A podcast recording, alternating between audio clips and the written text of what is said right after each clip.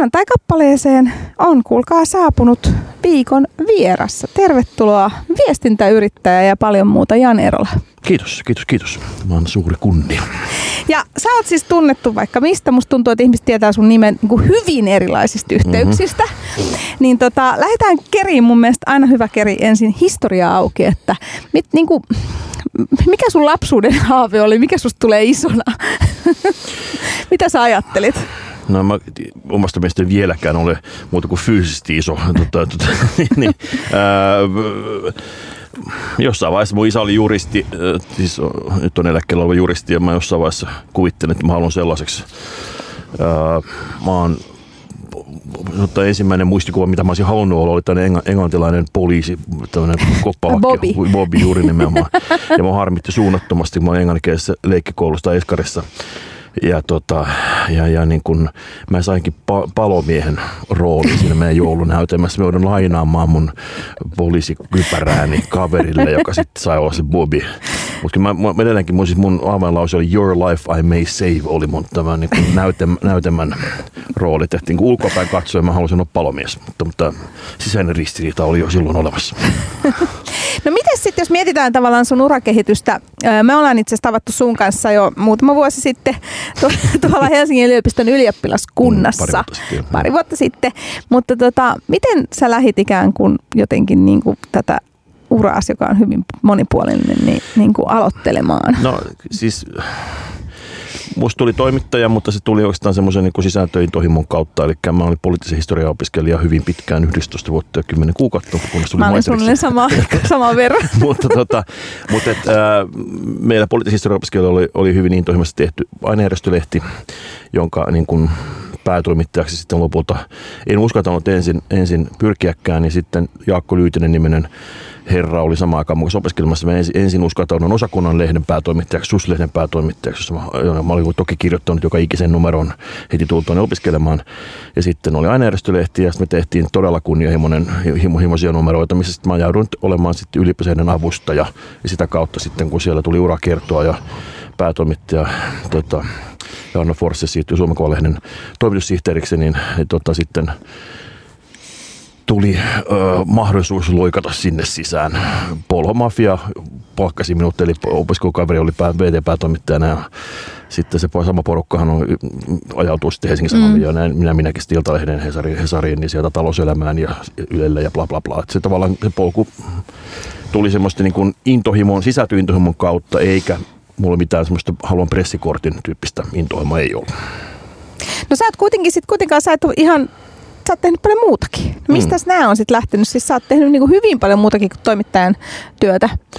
No sit sieltä taas äh, mut houkuteltiin kirjakustantajaksi, äh, kustannuspäälliköksi ajatuskirjo, joka oli tavallaan vain pidempien tarinoiden kertomista, eikä sellainen päätoimittaja kaltainen roolitus. Varmaan kolme ja puolesta kirjaa suunnilleen ehdin niin kuin uran aikana kolmessa eri kustantamossa julkaista. Sitten mä olin vähän aikaa Jelofilmin, Jelofilmin alla myöskin tuota elokuva, elokuva, elokuvapropagandistina lanseeramassa elokuvia ja sitten, sitten avautui mahdollisuus siirtyä viestintäkonsultiksi hyödyntämään tätä kaikkea, mitä tähän saakka on tehnyt. Mä olen Helsingin kirjamessa ohjelmanjohtajana ja kaikkea muuta jännää. Sä oot kuitenkin ollut koko ajan ikään kuin sanan kanssa tekemisissä, eli mm. jollain lailla niin kuin tekstien kanssa joko tavallaan ö, tuottamassa niitä tai kirjoittamassa niitä tai lanseeramassa niitä, koska jos me puhutaan elokuvasta, niin onhan sekin niin kuin sanoja tavallaan.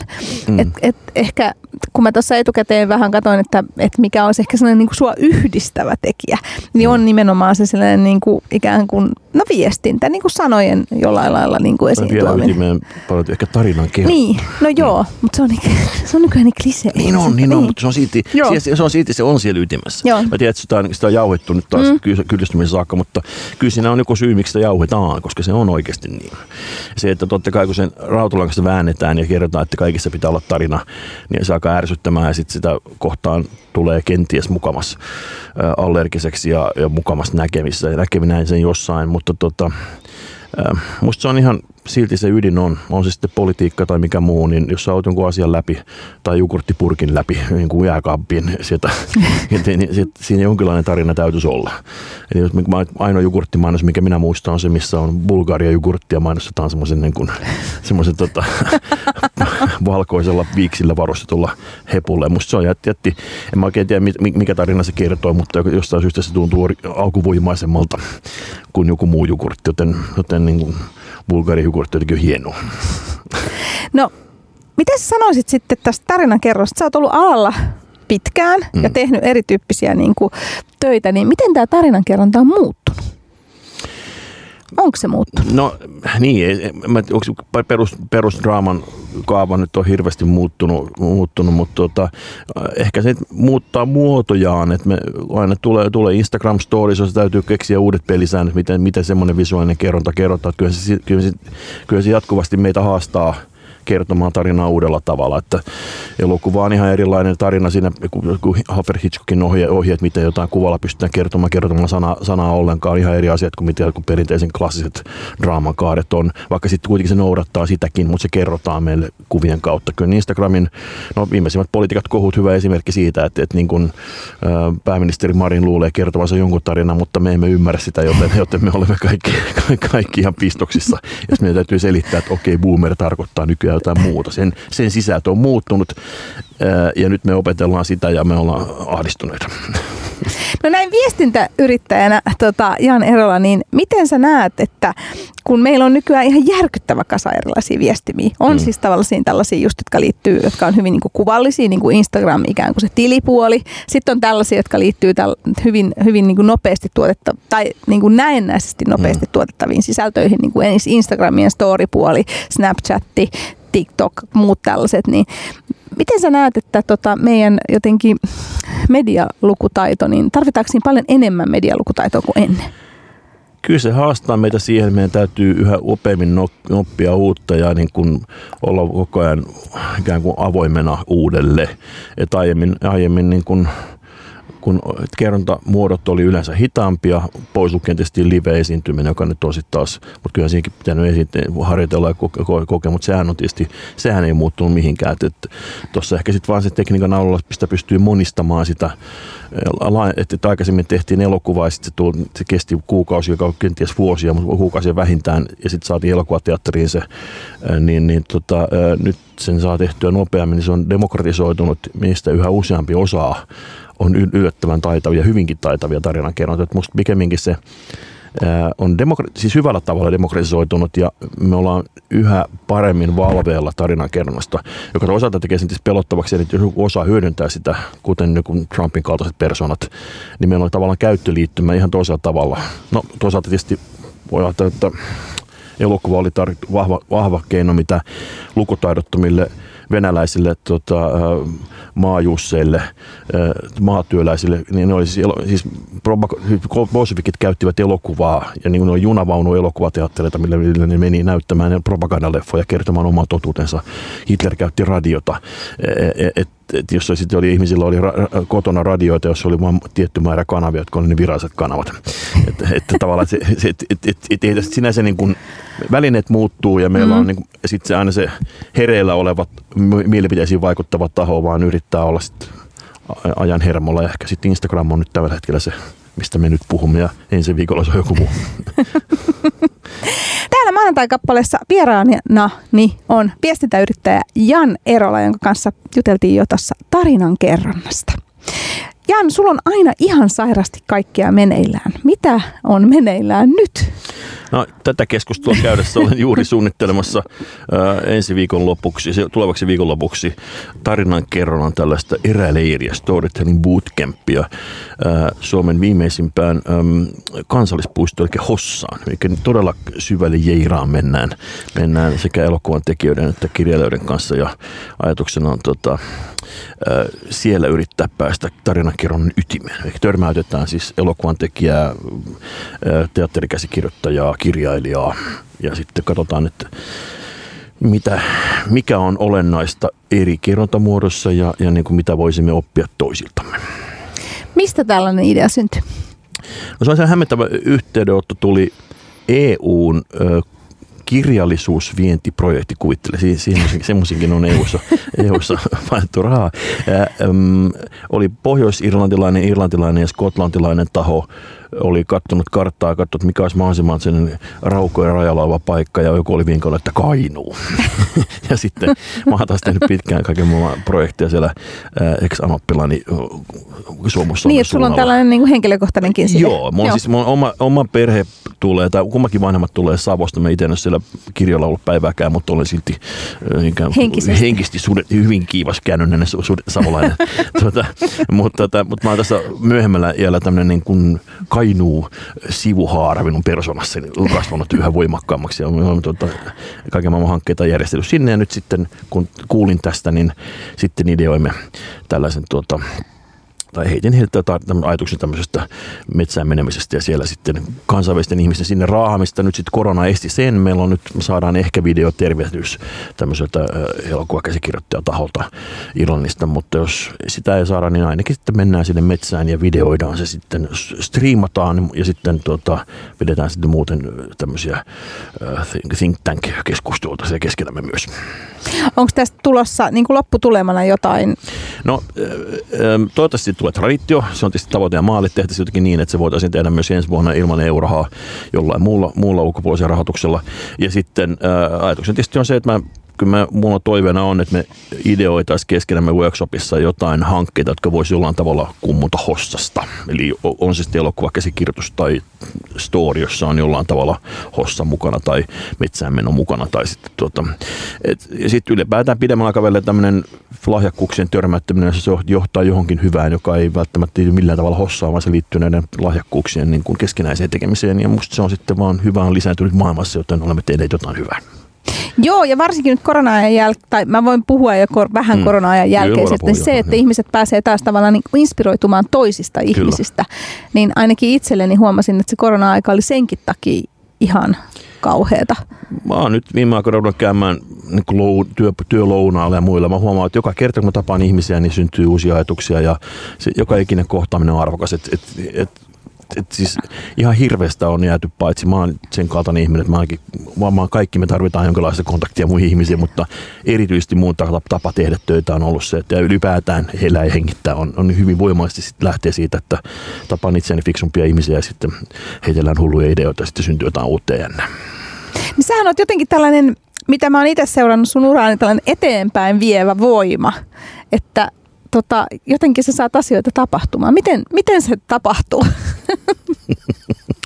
No, no tietysti ideoitahan syntyy aina liikaa ja sitten niitä myös jää työpöydälle ja sitten ulospäin näyttäytyy ne, jotka sitten niistä lopulta maaliin menee. Että omassa päässä pikemminkin on niin kuin hirveän määrä listalla asioita, mitä olisi halunnut, että olisi toteutunut. Että niin kuin syyni tyyliin Vännimme punatähdet olisi voinut lähteä suintulaan tänä vuonna, mutta ei lähtenytkään. Tai, tai niin kuin Helsingin kirjamessuille saada mukaan tuota, elokuvafestivaalit samaan yhteyteen, mutta ei saatukaan, koska A, B, C, D, E, F, G. Mutta tota siis, e, e, eli niin kun, niin, mun mielestä ideana, jotta saa jotain aikaa, se pitää olla aina vähän enemmän tarjolla. Sitten joku niistä menee maaliin. Se on niin kuin ylipäätään.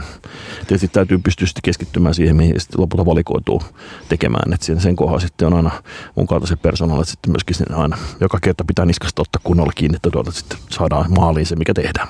Mutta esimerkiksi nyt on äh, Maunulla Musea Makkaraa on tässä nyt seuraavana yksi, yksi tämmöinen, löysimme tota, vanhasta historiankirjasta semmoisen oudon havainnon, että mun, Musa ja Makkara Maunulassa niminen tapahtuma oli ollut 80-luvun lopussa 90-luvun alussa, jossa muun muassa The Rasmus-niminen bändi esiintyi ihan ensimmäisiä keikkoja tarinan mukaan.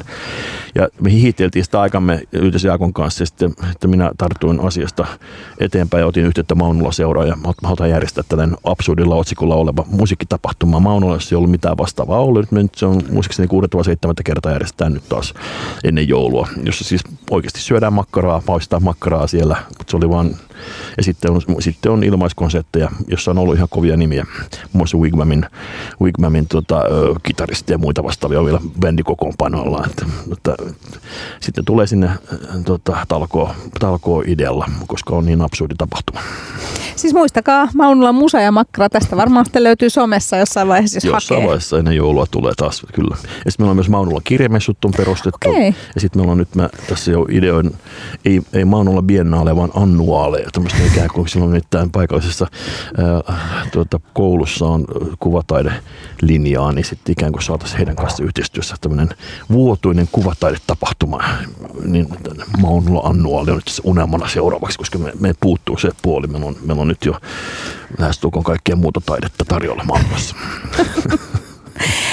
Miltä hei nyt sitten Jaan Erola tuntuu? Sulla on hirveästi erilaisia ideoita ja sä oot tosi hyvä viemään niitä eteenpäin. Mutta tosiaan kun kaikki ei sitten toteudu, niin miltä tuntuu luopua sitten sellaisista? Vai pidät sä ne ta- takaraivossa ja niinku tavallaan ne nytkyttää siellä, että Kyllä, no joo. ehkä sitten toi viiden vuoden kuluttua. Aika usein käy niin, että, että joku ö, pöydälle jäänyt leike löytää jonkun toisen muodon myöhemmin. Että kyllä niitä siis silloin sä, kyllä mä niitä kierretään niitä, niitä ylijääneitä ideoita ehdottomasti. Sitten se tulee se tilanne ja, ja mahdollisuus tehdä se asia, sitten sit, sit mä tartun siihen. Sitten mulla on tavallaan olemassa niin kuin valmiiksi ideoitua tavaraa, joka sitten voi olla ihan jotain muuta. Ja sitten tota, Eli kyllä niitä, niin kuin sanottu, niitä kannattaa puputtaa paljon. Jos puhutaan esimerkkinä vaikka niin sanotusideot, niin että mulla, on, mulla on kymmeniä sanotusaiheita jossain, sit, jotka sitten koskaan tullut maaliin. Sama koskee aikoinaan kirjakusuntana olleena kirjeideoita. Ja sitten saattaa löytää jonkun toisen muodon. Tai, tai yhtä lailla, miten saadaan joku yritys esille, niin mulla on jotain aj- ajatuksia ollut siitä että keskustelutilaisuudesta, formaatista. Sitten mä tavallaan muokkaan sen toiseen formaattiin toiselle asiakkaalle, joka sitten meneekin maaliin. Että tavallaan se, kyllä niitä kannattaa niitä ideoita tuottaa liikaa, koska niistä sitten jollain tavalla ne on sitten jo kerran mietitty läpi, että ahaa, tämä ei toiminut tällä tavalla, mutta sitten mä tiedän jonkun puolen asian omasta mielestä, joka toimii siinä, ja sitten se voidaan sen uuden keskustelukumppanin kanssa löytää uudestaan maaliin. Et, et, ideointi kannattaa aina. No miten sä sanoisit Jaan Erola, jos mietitään sun työtä, niin sä oot viestintäyrittäjä, mm. niin tota, mit, mitkä on sen työn parhaimmat puolet? Auttaminen. Se, että mä pystyn oikeasti tuomaan jotain lisäarvoa pöytään, että mä näen, että toisella on, saattaa vaikka pieni yritys, joka haluaa lähteä maailmalle, jolla, jolla on tosi paljon jotain osaamista, vaikka niillä on ihan älyttömän hieno tuote ja niillä on paljon innovaatioita sillä puolella, mutta sitten niillä ei jostain syystä ole sitä ymmärrystä, miten se saataisiin yleisempään ymmärrykseen tai tietoa se heidän, heidän juttunsa tai miten maailmalle mennään, onko joku asia, mikä niillä on siellä niin kuin esteenä, niin pystyy, pystyy siinä auttamaan jollain lailla. Niin se, se että oikeasti pystyy auttamaan pullonkaula tilanteesta jotain ihmisiä eteenpäin ja yrityksiä eteenpäin, niin kyllä se antaa ihan älyttömästi niin pal- palkitsee. Eli se on semmoista niin kuin, niin, se, siis, se on itsekästä, itsekästä mielihyvää, joka tulee siitä, että sain autettua toista. No jos sä kuvailisit sun, sun niinku työtä viestintäyrittäjänä, niin mitä kaikkea se niinku sisältää? Auttamista, mutta... No se voi olla esimerkiksi vaikkapa keskustelutilaisuuden vetämistä tai tuossa tapauksessa autan jotain yritystä hakemaan rahoitusta johonkin niin kuin, julkisilta tahoilta miettimään, minkälaisella hankkeella ylipäätään voi saada rahaa, mutta se toisaalta ohjastaa sitä yritystä lähtemään maailmalle. Tai sitten mä niin kuin pro bonona autan poliitikkoja tai ikään kuin hyviä tyyppejä mä sparraan heitä ja niin kuin sanon ulkopäin katsoin, miten asioita mun mielestä pitäisi tehdä. Mä teen sitä nimenomaan eri puolueille, että mä en leimaro mihinkään erityiseen leiriin, vaan että sitten hyviä tyyppejä omasta mielestäni, johon mä oon jossain yhteydessä törmännyt, sitten jeesin heitä. Että se, se on se hyvin laidasta laitaan. Tai sitten mulla on semmoisia ulkoiset hyviä kumppanuuksia, missä tosiaan on tilanne se, että siellä ei ole ketään, ketään viestintäihmistä talon sisällä ja sitten mä ikään kuin on, on sen aikaa, kun ne kasvaa siihen pisteeseen, että niiden täytyy, ja ne haluaa palkata kuomaan. Sitten se, se, mä oon sen välimuodon auttajana siinä. No sä oot tosiaan titteliltäsi yrittäjä ja tämä mm. yrittäjyys aina herättää mun mielestä tosi mie- niin kuin ristiriitaisia tunteita. Ihmisillä on Mm. tosi ö, jotenkin erilainen latautuneita fiiliksiä yrittäjäsanasta. Miksiköhän? No siinä on varmaan historiallista painolastia ja sitten usein äänekkäät yrittäjät eivät edusta koko porukkaa, vaan silloin, silloin ihan niin kuin monissa muissakin ö, ihmisryhmissä, niin ne, jotka eniten melua, ei välttämättä edusta ihan koko porukkaa, ja sit, siinä, sit, sitä kautta tullut varmaan ristiriitaisempi mielikuva yrittäjyydestä, mitä minä, minä sen näen. Et, et siinä on, on syyllisyyttä varmasti myös niissä äänekkäissä äykkäpäissä, jotka sitten tuolla vaatii vaikkapa, että palkat pitää polkea ihan nollaan tai jotain muuta vastaavaa, jotka sitten niin kuin suurin osa yrittäjistä ei suhtaudu niin, vaan ne haluaa kunnioittaa työntekijöitä ja yrittää voimaannuttaa heitä ja saada heistä niin pikemminkin heille puhkeamaan kukkaan ja sitä kautta totta kai hyötyä siitä, siitä sen hedelmistä, mutta se on niin kuin win-win situation. Et, äm, yrittäjyt, mä uskon, että meillä ei enää semmoista, semmoista perinteisempää niin kuin 80-lukulaista asennetta enää hirveästi ole siinä. Että kyllä se, se, on jonkinlaista haituvaa sieltä voi olla, mutta, mutta, mutta musta se pitää joka päivä lunastaa se niin kuin hyvä, yrittäjyyden hyvä maine ja se tarkoittaa siis myöskin hyviä tekoja eikä vaan pelkästään puheita. No hei, puhutaan hetki vielä kirjamessuista ja kirjallisuudesta. Mm. Ne kirjamessut oli tässä viime viikonloppuna ja tota, sä oot käsittääkseni aika kova hahmo lukemaan myös. Ja sit, kuuntelemaan, joo. Joo, ja mm. sitten niin kuin, tietysti, tuottamaan tekstiä. Niin mitä, jos nyt on ihan kapea kysymys, niin mitä mieltä sä oot nyt tavallaan niin kuin kirjallisuuden tilasta, jos tarkastellaan sitä? Mielestäni me ollaan nyt yhden vallan tarinankerronnan jakelun kannalta, koska siis kirjallisuuden, siis tavallaan kirjoittajuuden tai kirjallisuuden ytimessä on kuitenkin se meidän haluamme kuulla tarinoita tavalla tai toisella, mm-hmm. niin äänikirjat on tavallaan nyt tehnyt tietynlaisen vallankumouksen hyvin lyhyessä ajassa meillä. Et me, meille, me, Amerikassa kun jos oli paljon huonompi kirjasto ja, ja kirjakauppaverkosto, niin siellä e-kirjat meni paljon paremmin läpi, koska se oli sitten yhtäkkiä olikin saatavissa lukemista tämmöisen pädin kaltaisen lukulaitteelle. Suomessahan se ei mennyt koskaan kunnolla läpi, vaan edelleenkään niin se on aina sitä hätätapauksessa, jos lähtee reissuun tai on, on pakko äkkiä saada joku kirja, niin se voi ehkä ostaa sitten, niin koska ei ole vaihtoehtoja. Mm. Aika usein näin, ainakin minä vielä kirja, kirja, paperikirjaan kasvaneena suhtaudun asiaan, mutta äänikirja on jotenkin mahdollistanut sen siis se aikaisempi kasetti- tai CD-muoto oli vähän hankala, että automatkoilla joo, mutta muuten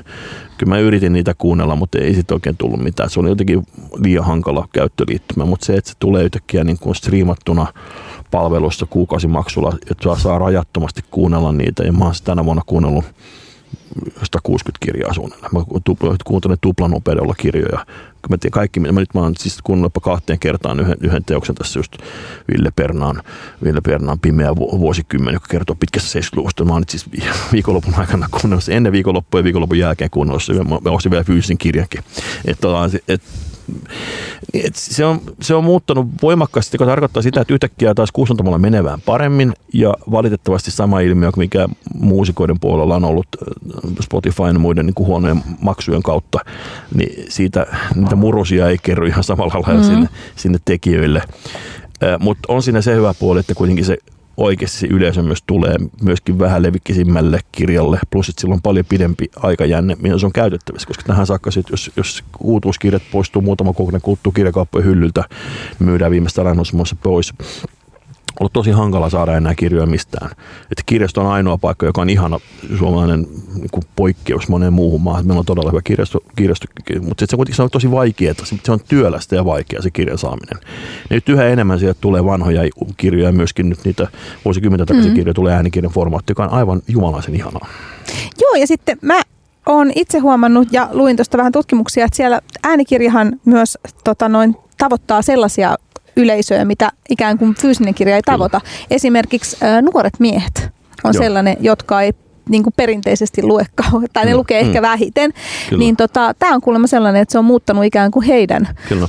Niin kuin, lukutottumuksia lainausmerkeissä. Ja tuota kautta, koska siis äm, kaunokirjallisuuden lukeminen on on niitä harvoja keinoja, miten voi lisätä empatiaa mm. elämässä. Mm. Yksinkertaisesti mennään toisen kenkiin ja ymmärretään, että oho, täältä tuntuu, kun lapsi kuolee, tai mikä mm. sitten onkaan se asia, mikä, mitä on ihan älyttömän vaikea muuten, jos ei ole oma kohdalle saatusta elämystä, niin toinen pystyy, taitava, taitava kirjailija pystyy kuvaamaan pääse pääkopan sisältä asioita, joita me emme oikein muuten saisi, tai me on aika vaikea vastaanottaa sitä ainakaan. Se, jos mä ainakaan mä en pysty katsomaan näitä tämmöisiä TV-formaatteja, missä, missä ihmiset avautuu ranteelta kertoo siitä mitenkään. Niin oikeasti se on niin kuin liian lähellä, liian, mm. liian iholla. Mä, mä, mun maha ei vaan kestä sitä. Mutta sen sijaan, kun se kertaan fiktiivisesti, on se sitten elokuva tai, tai romaani, niin sit, silloin mun vastaanotin on päällä. Silloin pystyn ihan toisella tavalla eläytymään. Ja näin ollen, niin, niin just kuuntelin Satu Hassia tuossa tässä, tässä tota, Ylen mahtavassa politiikka Suomisarjassa, missä hän kertoi, kuinka täällä Pohjoitarjan alla avasi hänet ymmärtämään, että, että punaiset olivat köyhiä ihmisiä. Okei, hänessä tuli sitten myöhemmin käsittääkseni taistelua, kunnes tuli vihreä, mutta, mutta tota, esimerkki, vaikka se onkin vääristävä, historia vääristävä kirjasarja, eikä se ei ole nyt kuuntelijoille totu, totuus tässä, että älkää uskoko sitä historiassa totuutena täällä Pohjoitarjan alasarjaa, niin siitä huolimatta se avaa empatian ryhmälle, joka kuitenkin oli yli puoli Suomea, tai puoli Suomea oli demonisoinut punaiset niin kuin pedoiksi, jota, jota saa, niin, ja saa nääkiinnyttää, ja, ja niin kuin, joka, joka niin kuin susiemot Ilmari Kianon suulla niin pitää tappaa. niin, niin kyllä se siinä mielessä avasi ihan, siis se on musta niin hyvä esimerkki semmoista empatian suurlähettiläänä olemisesta, mitä kirjalle parhaimmillaan on. Jatkamme hetken vielä keskustelua viestintäyrittäjä Jan Erolan kanssa, jossa me päästiin aika syvälle äsken niin kuin kirjojen maailmassa. Ja sen verran jatkan vielä, koska tota, nyt tätä nuorisoa, meillä on molemmilla teini-ikäisiä lapsia, hmm. niin tota, on mielenkiintoista, että niin kun sitä rukoilee, että ne lukis mitä vaan. Kyllä. Kun taas meille vielä säädeltiin aika paljon sitä, että mitä saa lukea. Ja meidän, meidän vanhempia säädeltiin vielä enemmän. Niin tämä on minusta mielenkiintoinen tämä niin kuin lukemisen muutos. Että nyt mä, niin kuin, ne, osa niistä kirjoista, mitä mun tytär lukee, on mun mielestä ihan kauheita sittiä. Mutta mä oon onnellinen, että se lukee niin kuin mitä vaan.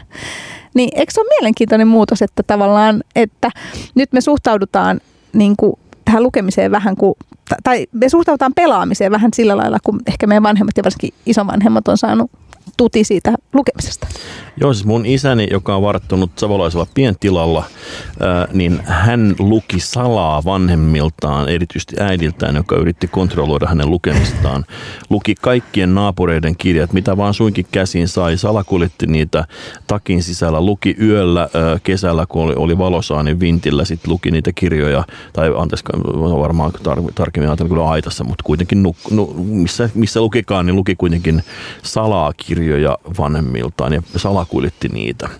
Ja niin kuten kuvasit, mulla, mä, mä oon sillä onnellisessa asemassa, että mua ei kontrolloitu. Mä sain, mua, isäni vei mut divareihin, niin mä olin ikään kuin vanhempien avioron takia varmaan sitten mua kontrolloille löyhempi. Kiitos siitä. Mutta tuota, aika varhaisessa luin Alistair McLean, McLeanin, niin kuin silloin sanottiin, ää, aikuisten rovaaneja sitten, ja niin kuin sitten var, var, varhais, varhaisteininä. Mutta mä oon havainnut, että mä itse olen ostanut oman pojalleni esimerkiksi vaikka äh, Stephen Kingin hohdon pokkarina ajatellut, joka ei todellakaan mitään lasten lukemista oikeasti tuli. Se on ihan, ihan hirveätä kauhua, mutta, mutta, mutta mä ajattelin, että taas niin jännää, että hän luki sitä. Nyt on, onneksi hän on innostunut koulun ansiosta eläinten vallankumouksesta, joka sitten kuitenkin on, vaikka se onkin satu, niin se on kuitenkin aikuisten satu. Et, et, mutta et äänikirjat on se, mikä häntäkin on tuonut, mm. Hakeutuu sinne. Toki isässäkin kuuntelee äänikirjoja nyt tosi paljon, mutta siitä huolimatta niin asenne on tismalleen niin kuin sullakin, että, että kunhan jotain lukisi.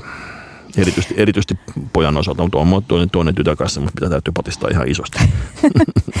niin ja siis mielenkiintoistahan on, että mitä hän sitten nämä sitten lapsen, niin kuin mitä mm. meidän lapset, sit kun niillä on omia lapsia, niin missä vaiheessa tämä lukeminen ja kaikki niin kuin viestintämaailma on silloin mennyt?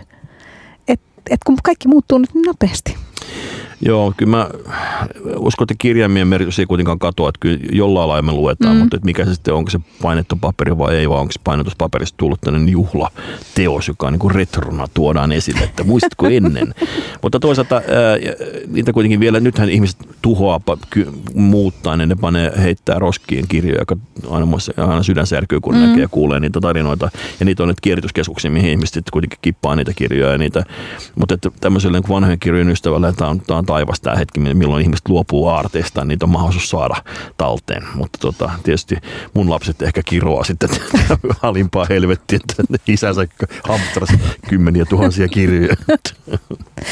No hei, Jan Erola, jutellaan vielä tota hetki myös musiikista. Siis sulla on tai teillä on Punatähdet-niminen bändi. Kerros vähän tästä. Tuossa mainitsin aikaisemmin Jaakko Lyytisen, kenen kanssa teimme poleimilehteä Ja samaan aikaan vuonna 1995, jolloin olemme Polemin päätoimittajia yhdessä, niin saimme ajatuksen, missä yhdistimme Laula kanssain toverilevyn, jonka mun isäni oli saanut, tämmöinen sitoutumaton porvari isäni oli saanut kiivaita demari-ystäviltään vähän minun mielessä lahjan Ari Saijonmaan levyyttä, jota mä olin kuunnellut ja mä olin myöskin anastanut sen isältäni anteeksi isä.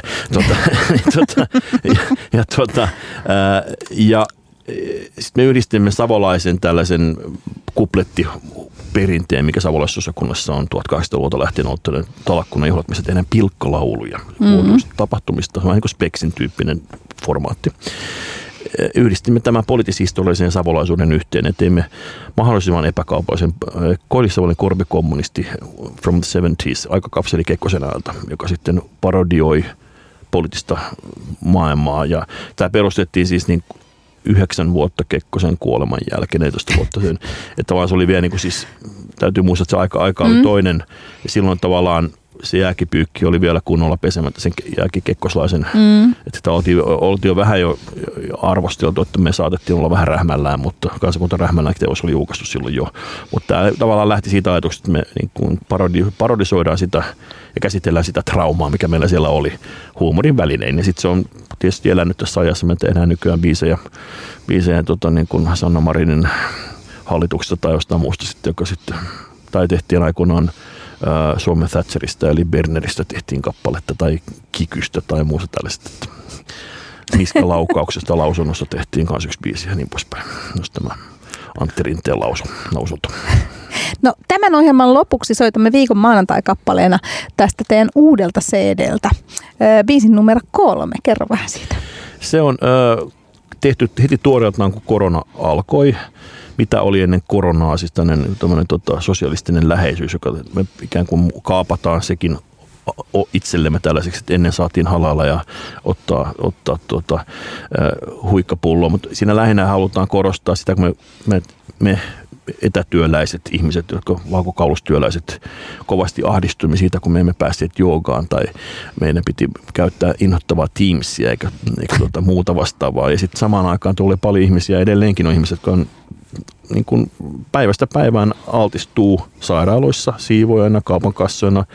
Oikeasti joka ikinen päivä, niin kuin, varsinkin siinä vaiheessa, kun vielä ei ollut edes kunnon maskejakaan, eikä ollut mitään tietoa rokotteesta, rokotteesta muista. On, on toista vuotta oli ihmisiä tässä, muistakaa heitä, jotka ovat altistaneet henkensä mennessään päivällä töihin. Me ollaan nyt jo unohdettu heidät kaikki, koska nyt meillä ei enää ole mitään pelkoa. Ainakin tässä keskustelun alussa puhuttiin, että koronahan on nyt ohitse. No ei se vielä ihan ohitse ole, mutta ainakaan me emme enää muista sitä asiaa, että tässä on koko ajan ollut ihmisiä, ei ainoastaan sairaanhoitoja, mutta myöskin paljon muuta väkeä, joka on joka ikinen päivä ajanut rekkaa ja, ja niin kuin altistanut itsensä hengen vaaraan vain palvelakseen meitä. Ja tästä tosiaan kertoo tänään viikon maanantai-kappale ohjelman lopussa.